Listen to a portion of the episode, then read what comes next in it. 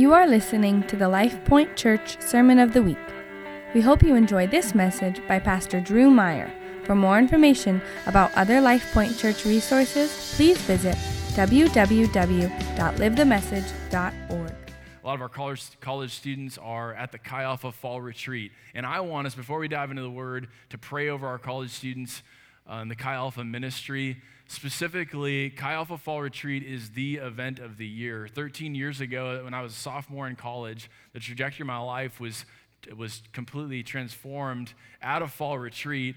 Going into that retreat, I was an introverted, insecure engineering nerd, and uh, I came out of that retreat uh, God just getting a hold of my heart. There's a group of us students. Our Chi Alpha was maybe 40 or 50 students. And there's a group of us that just began to seek the Lord. We get up well before our 8 a.m. calculus classes, and we just began to seek the Lord. We began to believe that God wanted to use us. Just me. I, I wasn't qualified, but uh, there's a bunch of us that began stepping out in faith and allowing God to use us. And this campus ministry just exploded in a good way.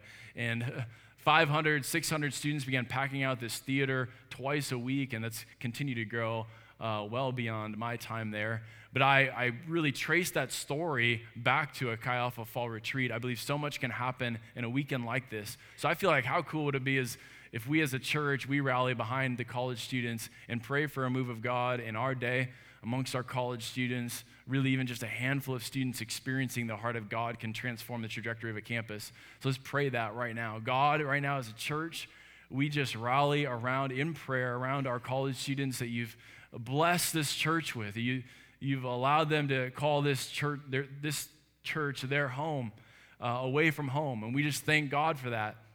And Lord, I pray this weekend there would be something kindled, there would be something sparked uh, that the enemy in this world can never put out. It'd be a heart after you that contends for your, your work on this campus and well beyond that, Lord. It would change the trajectory of their career in the, in the marketplace, the way they see their callings on their lives uh, their future families.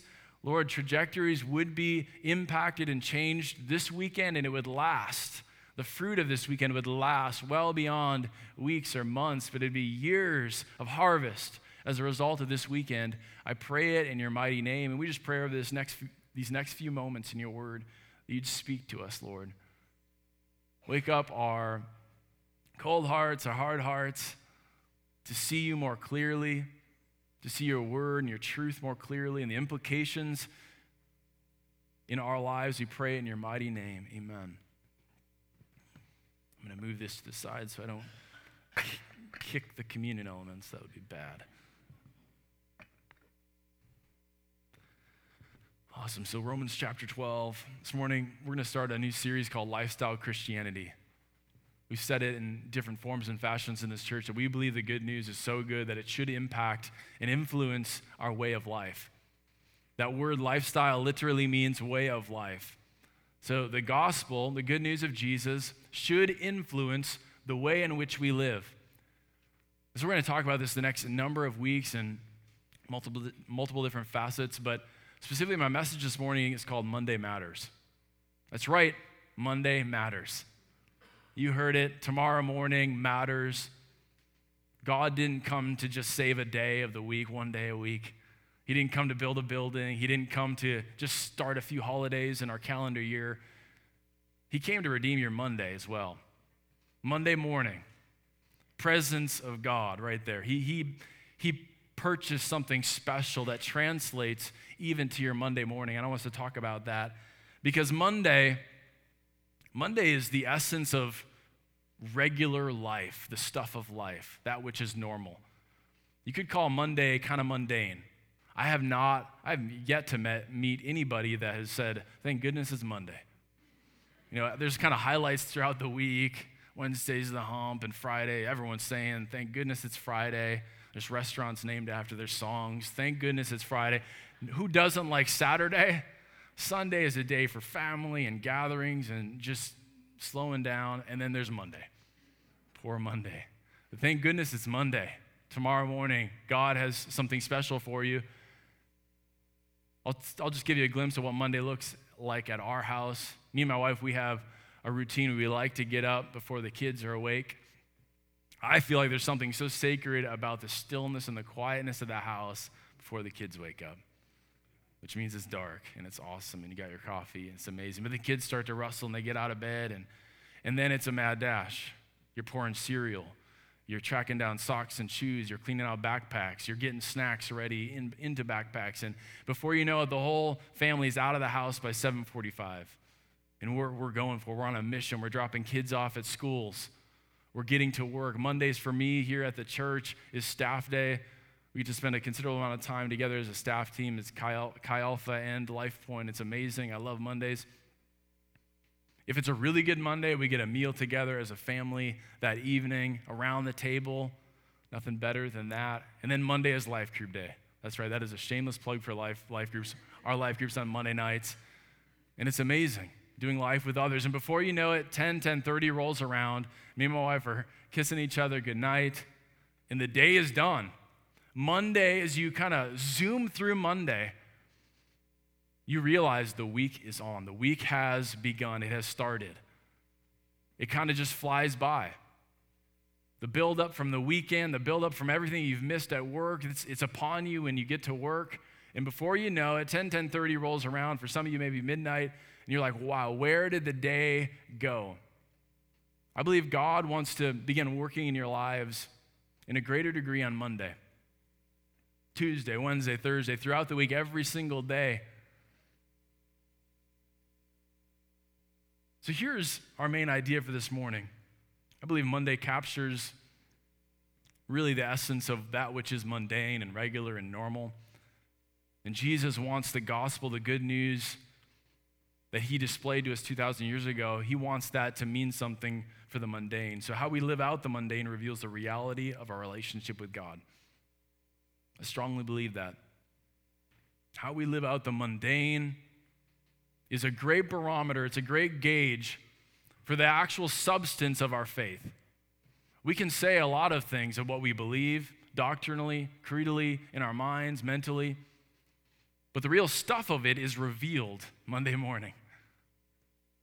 And as the day zooms by, the substance of your relationship with God, the substance of your faith is revealed at the end of the day. It's a great barometer, and I want us to see that this morning. I'm convinced that Jesus came to influence our day to day life, not just Sunday. Jesus was constantly calling us to action here and now. Yes, he did purchase for you an eternity. We talk about that a lot here. He did come to, and He does care about your eternal destiny. This life is but a vapor. But He did also redeem your here and now. He said, Repent, for the kingdom of heaven is at hand. That's here and now. The kingdom of heaven is both here and it is future. It's now. It, it elicits a response now. It, call, it calls us to action now. He said, Take up your cross on Sunday take up your cross when Paige sings that amazing worship song. No, he says, take up your cross daily. That means Monday. That means Tuesday. That means Wednesday. Take up your cross daily and come follow me. It's every single day, it, it is a lifestyle. He says, seek first the kingdom and his righteousness. And all these other things will be added unto you. In the context of that passage in Matthew chapter 6 is in the context of working for money, working to put uh, clothes on our back, food in our stomach. Those are the things that this world chases after. And he says, Seek first the kingdom and his righteousness, and all those other things will be added unto you. That is a that that translates directly to Monday morning. The main focus and purpose of your Mondays. Jesus speaks into that. He says, Ask and it will be given, seek and you will find, knock and the door will be given to you. That's Monday the things that you face. So let's look at Romans chapter 12. We're just going to read two verses this morning. Here's the context of Romans chapter 12, because Romans is a dense book. I mean, it is the, scholars consider the most robust uh, letter of Paul's theologically regarding the gospel. It just clearly lays out the gospel over 16 chapters, really 15 chapters, because the last chapter is all goodbyes and greetings. But in chapters one through three, Paul really lays out the brokenness that we find ourselves as we're brought into this world, the, the depravity of humanity. Three through five is, is really God's gift of grace. The good news of Jesus laid out for us, six through eight, Romans six through eight, then Paul begins to dial that into the inner workings of the Christian life and what it means to then walk in relationship with God through the Holy Spirit. 9 through 11 kind of dumbfounds some, but Paul then zooms out in Romans 9 through 11. And he gives all these believers, most of the Roman church was non Jewish uh, believers, but there were also Jewish believers in the Roman church. And he kind of zooms out for a moment in Romans 9 through 11. And he says, This is God's redemptive story brought to us through the nation of Israel. And you, and you, as Gentile believers, non Jewish believers, you've been grafted into God's redemptive story that He brought about through this obscure nation, the nation of Israel. And then we find ourselves coming to Romans chapter 12. 12 through 15, really, is the real practical uh, piece of this, of this letter. Yes, understand that. That's all the foundation, 1 through 11. And then we get to Romans chapter 12, and he's now calling us to respond. He's calling us to action. And he says, And so, dear brothers and sisters, I plead with you to give your bodies to God because all he has done for you.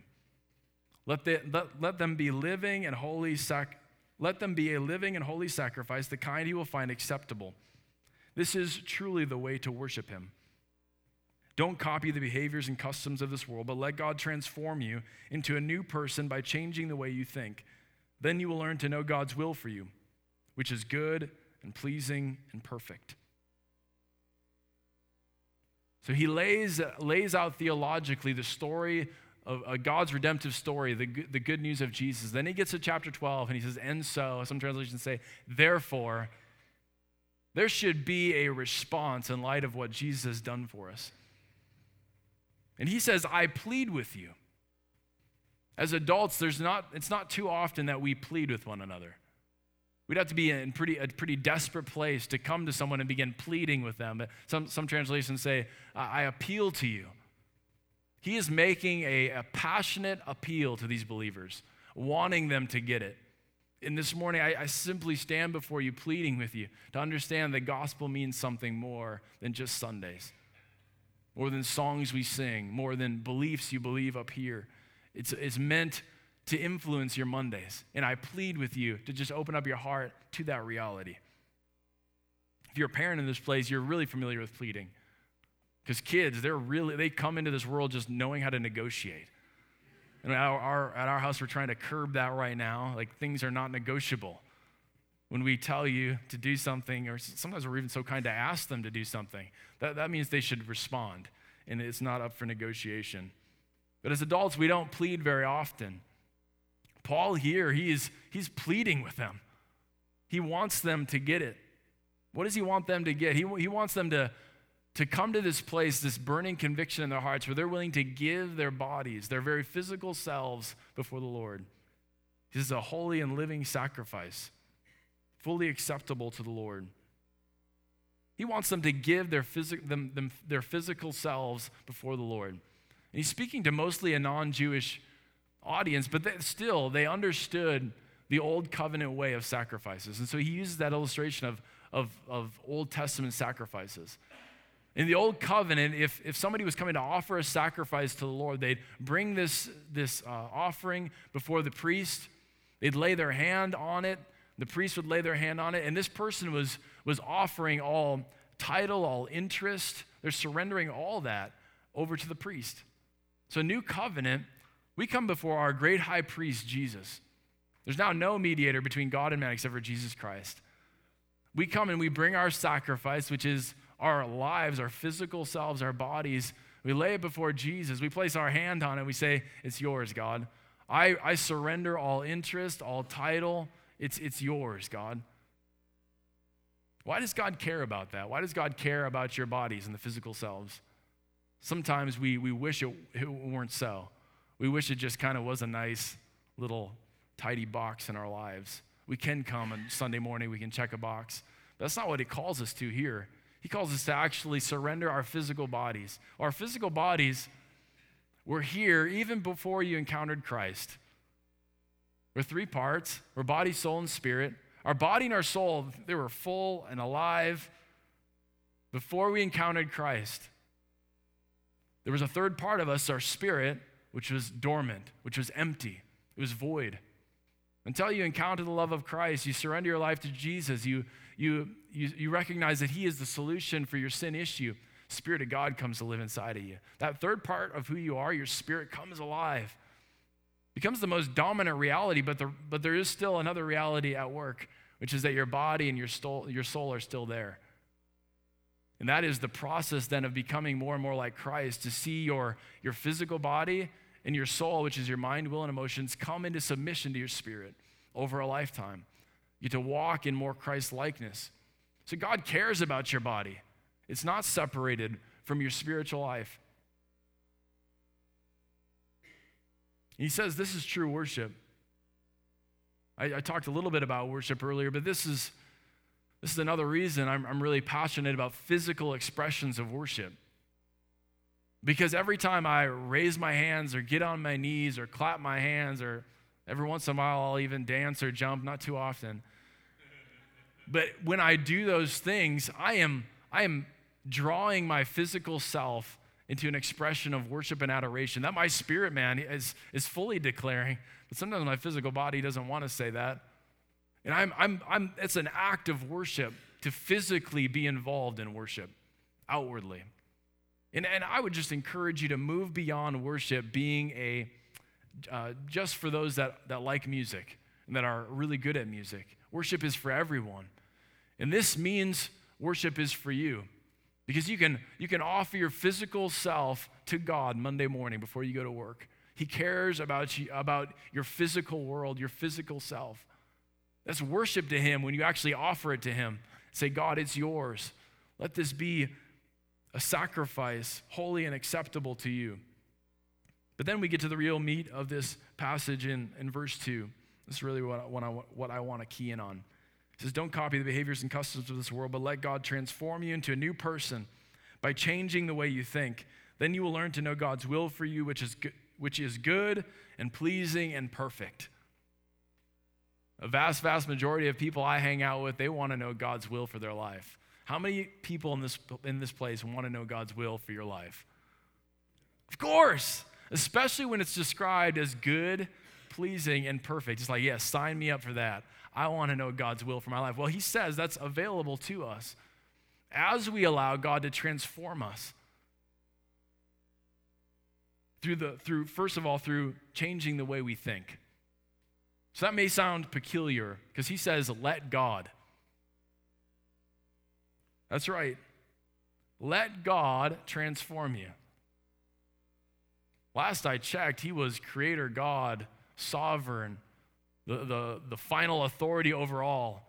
And Paul here is saying, yeah, yeah, that's right, let God. It sounds like my, like my kids giving me permission to do something. It's like, hey, this is my house. But this is so in line with God's character and his nature. He is so adamant and consistent in this regard that he's about relationship. And so, yeah, in our home, sometimes, sometimes our parenting is a matter of behavior modification. But if you're a parent in this place, and there's any small amount of decency in your heart, you know that your real intention for your kids is for them to get it at a heart level, not to just modify the behavior for a moment, right? There are moments when it's just survival mode. It's like, no, just behave. but hopefully you can have a follow up conversation and, and bring them to the why, why this is important. That's true parenting. It's parenting to the heart, shepherding the heart. So it is with God. He wants your heart, He doesn't want just an outward facade. So there is a sense of letting God. It's you saying, okay, God, I submit to the program. I want to be transformed. He doesn't twist your arm. He doesn't put you in this vice until you say mercy. He gives grace to the humble. And when you put yourself before, before God and say, okay, God, I want to be transformed. I want to be different. I want to be changed deeper into your likeness. God is so attracted to that. And so he says transformation happens by changing the way we think. And like I said earlier, our mind is part of who we were before Christ. Our mind was there, fully at work, all sorts of memories and recollections of the old way of life. Then you encounter Christ, you encounter his goodness, your spirit comes alive, but your mind is still there. Now there's, you know, there's BC and, and then after your encounter with Christ, and your mind recalls both worlds. And a huge part of our transformation comes through our minds coming to submission to the Spirit and changing the way we think. And as He begins to do that in your life, as you begin to allow your, your thinking to change, you'll begin to see that translate to your Monday mornings. Instead of Mondays being the day you dread, you begin to see them slightly differently. You begin to see your coworkers differently. You begin to recognize opportunities. You begin to see those small things that you can be thankful for. You'll begin to recognize the presence of God. You'll begin to sense a joy and a peace that you didn't recognize earlier. All those things come through a transformed mind, a renewed mind. So, very quickly, there's two ways in which God wants to change our thinking. First of all, God wants to change the way you think about Him. We talked a little bit about this last week. Our guest, who's my brother, Tony, he talked and he used that, he used that quote by Tozer. That says one of the most important things about us is the thoughts that come to our mind when we think about God.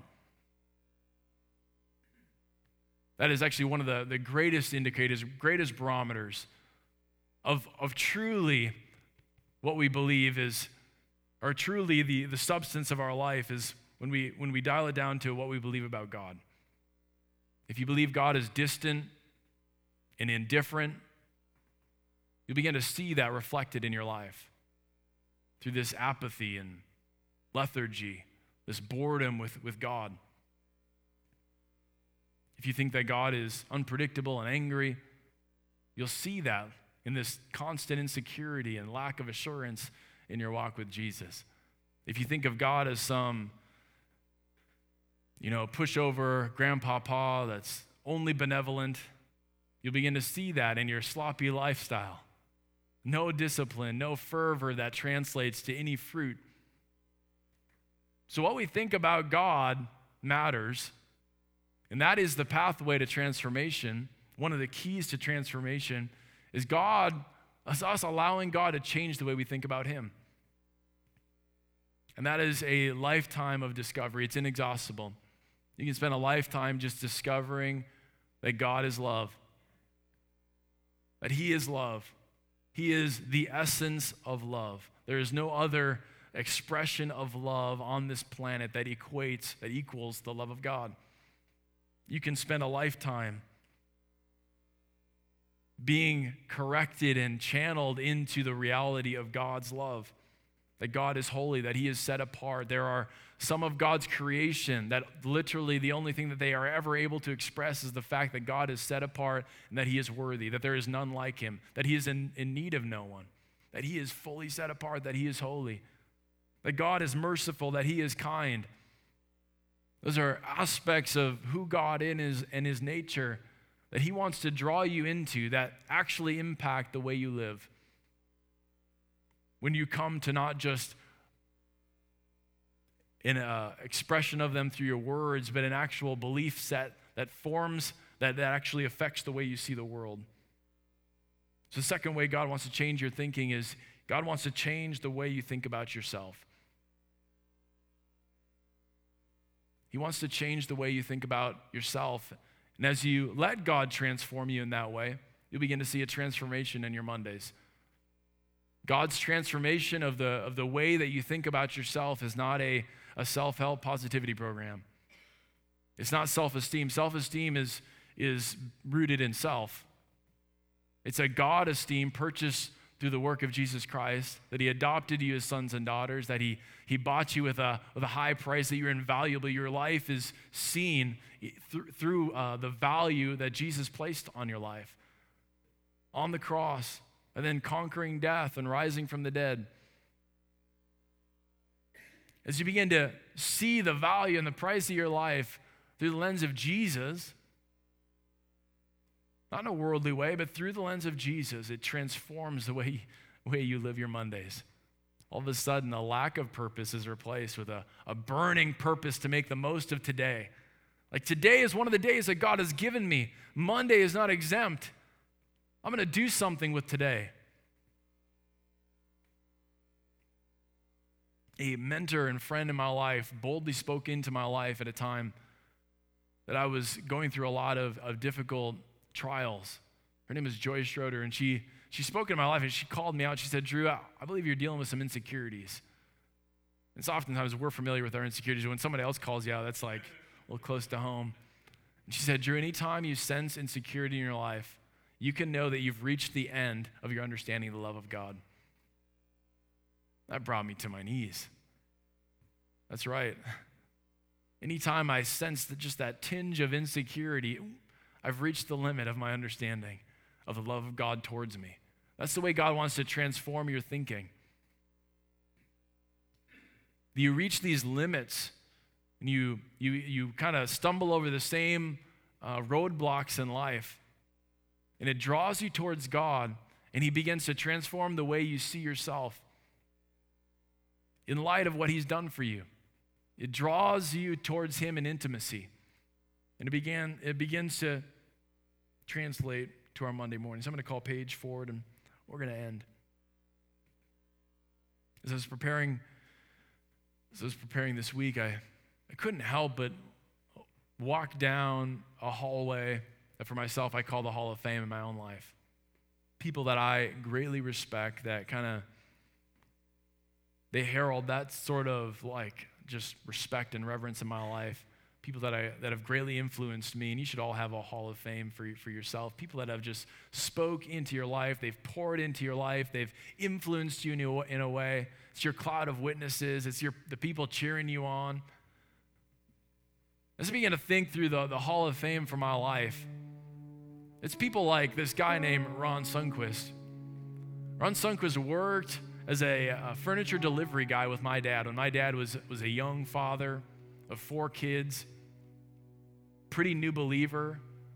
And Ron, Ron, Ron and my dad, they would drive in the delivery t- truck, and Ron was a true friend of my dad on Mondays. They'd talk about life, they'd talk about parenting and, and marriage, they'd pray together. For Ron, Christianity wasn't just Sunday mornings. It meant something to him as a furniture delivery guy. They became lifelong friends, and after my mom passed away, they became like adoptive parents. Spent many, many nights sleeping on their living room couch. I, th- I think of others. I think of the, the individual I named earlier, Joy Schroeder, and her husband, Dick Schroeder. Dick is one of those guys I've spent a considerable amount of time with, and as I've just walked in the comings and goings of life with Dick, I realize everywhere he goes, he just deposits, he leaves a place better than when he arrived. He just deposits the good news of Jesus anywhere he goes. And it's not in a preachy way. He just glows with the love of God. And he was brought to mind even this week as we were, I was going for a walk with my family down around Ada Hayden on the bike path. And out of the blue, we haven't seen Dick for a year now, but my, my daughter, my oldest daughter, Lucy, she brought up Dick and she said, Do you think Dick remembers me? Literally, it was out of the blue. We weren't talking about Dick. She's like, Do you think Dick remembers me? I was like, Oh, I'm sure of it. He talks about you. But Dick and Lucy, they went for a walk around Ada Hayden, and, she, and he left a legitimate, um, just deposit in my daughter's life. They went for like a two mile walk around the loops at Ada Hayden. But he so carried the love of God, so carried the presence of Jesus, that even little kids are marked by his, by his life. That's more than a pulpit ministry, that's a Monday morning ministry. I think of another individual named Ron. I got two Rons in my Hall of Fame. Ron Weiss is a custodian by day, lover of Jesus 24 7. He's led more people to Jesus than I, than anybody I know. But Ron Weiss, he sees his one of the highest callings in his life is to be that of a, a prayer warrior, intercessor, and he cleans toilets and mops floors at a manufacturing plant. And he loves Jesus. He leads these guys to Christ. He, he brings them to church. He does ministries in the jails and prisons. And when you hang out with Ron, this guy's 40, at least 40 years, probably 50 years older than I am now. He always has an encouraging word to the younger generation.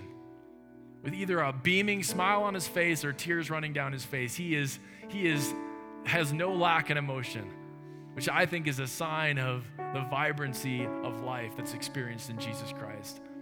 And as I walk down my Hall of Fame, person after person after person, what I realized, a, a common denominator of all of them, is that their faith, their relationship with God translates to the weekdays, to Mondays. I wasn't wooed by their awesome preaching or their knowledge only up here of the Word of God, but it was real substance in their walk with Jesus that made a mark on my life. And I want that for every single person in this place lifestyle Christianity. It translates to Monday morning. If you'd bow your heads and close your eyes in this place, I want us to respond to Jesus. We hope you enjoyed this week's sermon. For more information about Life Point Church, please visit www.livethemessage.org.